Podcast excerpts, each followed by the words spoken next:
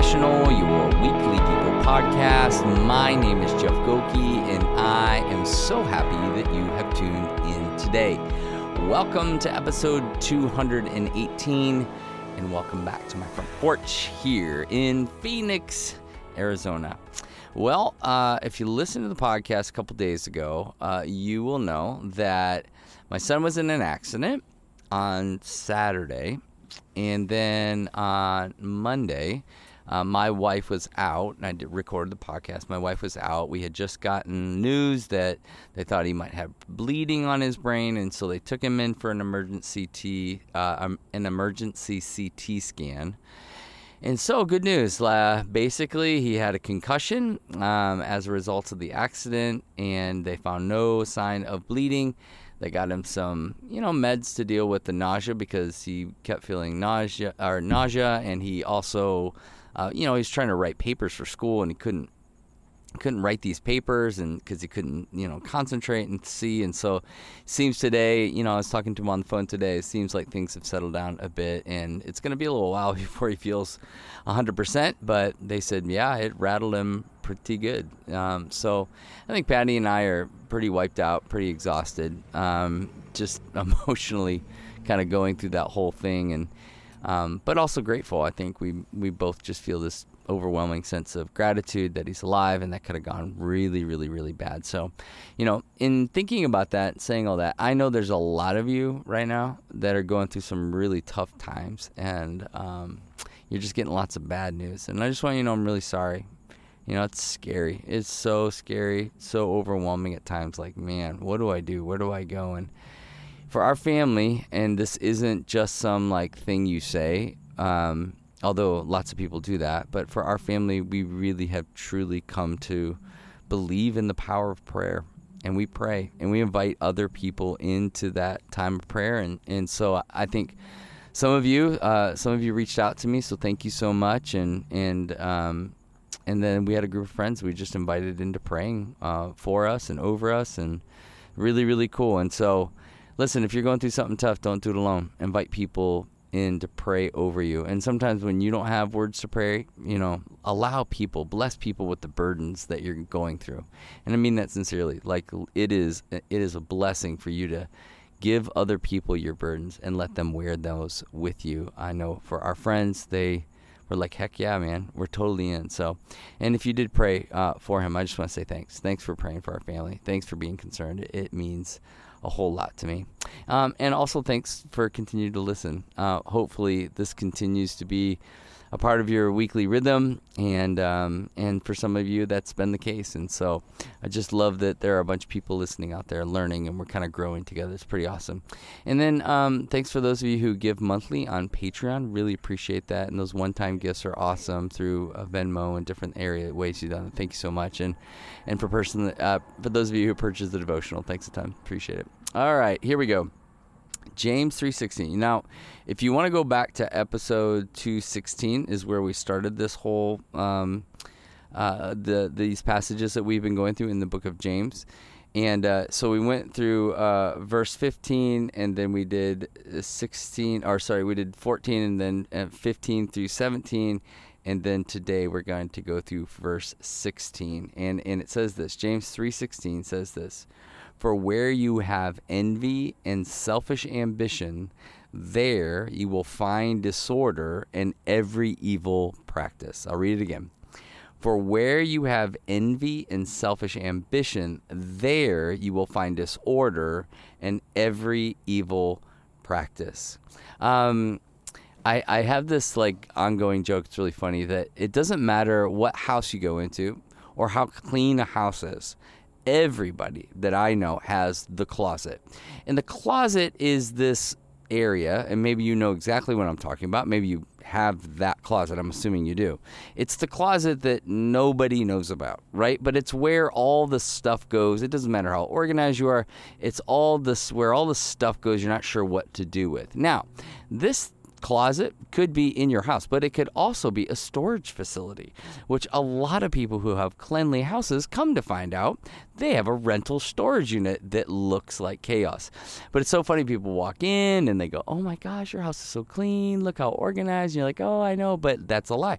Right? It's really a lie because there is a closet somewhere in your home or off campus that is hiding all the chaos all the chaos of your life, but you've just tucked it away so that when people come in, they go, "Oh my gosh, this is so amazing!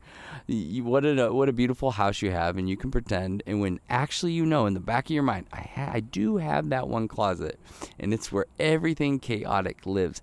As I read this passage, I, there's so much of that that comes to mind uh, in my in my mind. Like it's like these hidden things, right? And, and, and there's these hidden things, and then all of a sudden, like they start to create all these chaos, and everyone's like, "What's going on?" Well, it's these like hidden things, these this envy and this selfishness, right? And all of a sudden it starts breeding all these things. And I'm just telling you, James is on to something, right? Because he's trying to again balance this. He's kind of kind of counteract this with wisdom and meekness. Like he's talking about, listen, there's real life in life in in wisdom and in meekness. Um, and then the kind of the other side of that but if there's envy and there's selfish ambition like this is the chaos that's going to break out. This is what this is this is going to make for a very very unhealthy environment. And basically what James does here and I really love the way he kind of puts these things at odds with one another meekness and uh, wisdom, and then also envy and selfishness. Is basically saying, like Joshua was saying, choose. Choose. Choose today whom you're going to serve. Choose, which path are you going to take? You're going to take the path of wisdom and meekness, right? I mean, these passages of weakness and wisdom, like when I think about, you know, uh, wisdom, like I think about the fear of the Lord is the beginning of wisdom, right? I think I, what a beautiful passage is going like, listen, wisdom is all about this moment where we go, You are God and I am not, which really causes us to move into wisdom. And wisdom, it, it, it's going to call us to be meek.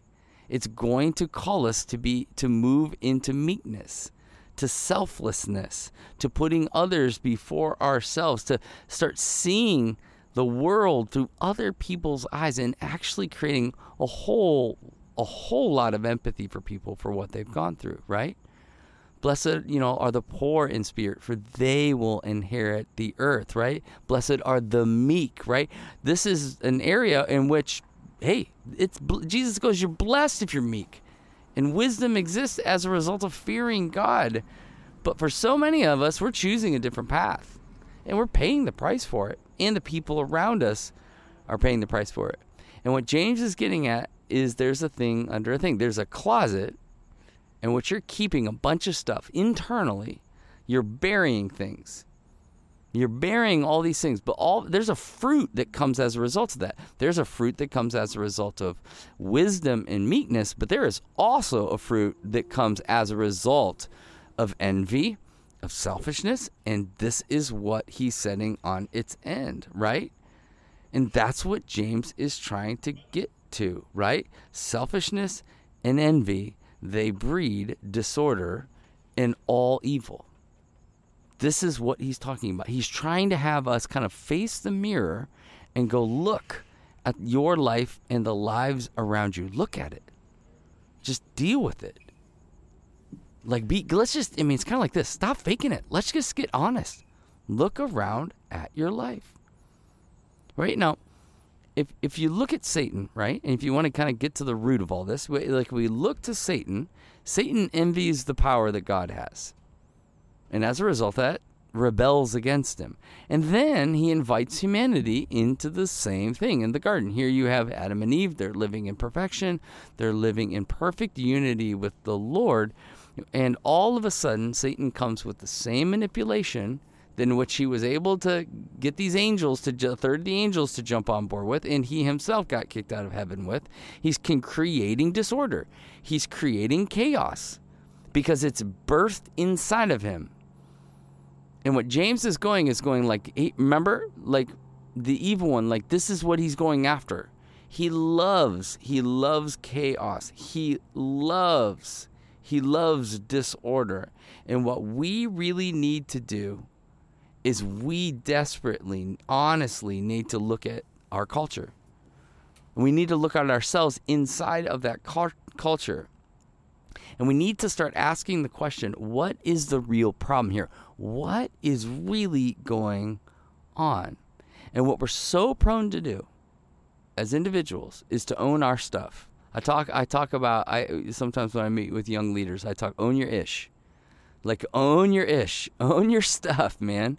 And what we like to do is go, oh, no, it's the politicians. Ah, it's the government. They're the problem. Oh, they're the one. If they change everything, oh, it's my wife, or oh, it's my husband, or it's my friends, or it's my employer, or it's my, pa-. I mean, just down the road, we love pointing our fingers at everybody else and saying it, the problem, the disorder, the craziness, like it wouldn't be here if it wasn't for them, if it wasn't for this system, if it wasn't for this policy. If it, and, and and what James is going is like, what about you?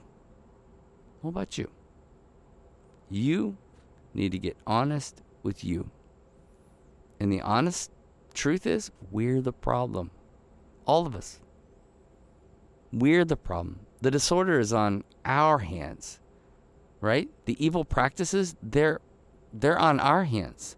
We're making decisions every day to to either run and fear the Lord and and serve people with meekness. And as a result of that, we live a blessed life, meaning we're moving forward in the righteousness, the radical righteousness that Jesus calls us into. Or we're not.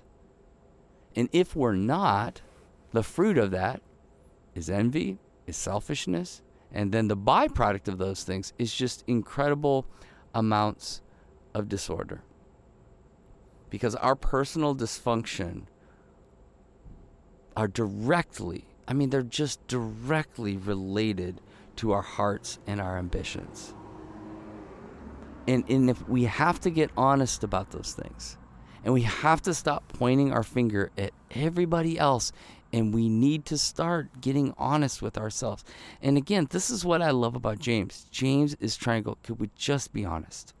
Look, there's no there's no judgment here, right? That's for God to do. But you need to be honest with yourself, right? And he's trying to talk to these early believers and have them really address what's really going on, especially in a culture that's just it was against them. How are you going to combat that? And if we look at the chaos that's all around us and we find ourselves in the midst of it, we have to ask the question, how have I contributed to this?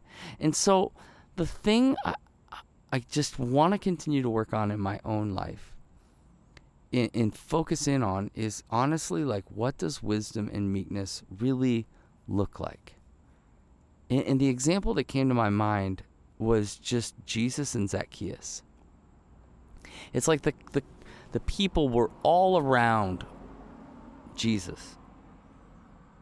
And, and they all want his attention. And he looks at Zacchaeus and he just kindly, gently says, I know your name. Your name's Zacchaeus. Come on down from the tree. And the people can't believe he's talking to a tax collector. But Jesus has a great, um, he's so meek with Zacchaeus. He sees Zacchaeus' heart. He sees that Zacchaeus is genuinely interested in Jesus. And so he calls him out. And not only that, but he goes to his home. And, and the crazy thing is, the people are just in uproar about this. They're, they can't believe how he's going to the home of a notorious sinner. Like the people are are creating division, right? They're not they're they're they're they're living in selfishness, and as a result of it, it's breeding evil right? Because they're not thinking, no, no, no, it's important that Jesus spends time with Zacchaeus. No, no, it's all about them. What I want. What about my need? What about what I want? So, in juxtaposition to the way that Jesus is caring for Zacchaeus, is that the people are, are they don't care. They want nothing to do with that guy. And Jesus is like, I want to go to your home. And then Jesus has this beautiful passage where he says that he came to seek and he came to save the lost. And man, I've been so deeply impacted by that. how gentle and kind and meek and wise that was. And what happened? Salvation came to the home of Zacchaeus. And salvation has come into our home and our lives as a result of Jesus' death and his resurrection. What will we do now? How will we now live to create division and allow evil to run rampant as a result of our selfishness and our envy? Or start moving towards wisdom and meekness? Because the unchecked inner life will create outward devastation. It just will. So the question is this what is an unchecked area area area area of your inner life? What is an unchecked area of your inner life? And I would just pray that you would address that and deal with it like I am. Father God, we need your help as always. We need you to guide us and lead us. Reveal to us. You're the great revealer and convict us of our sins so that we can move forward in wisdom and meekness. So, take a breath, reflect, and believe that the God of the universe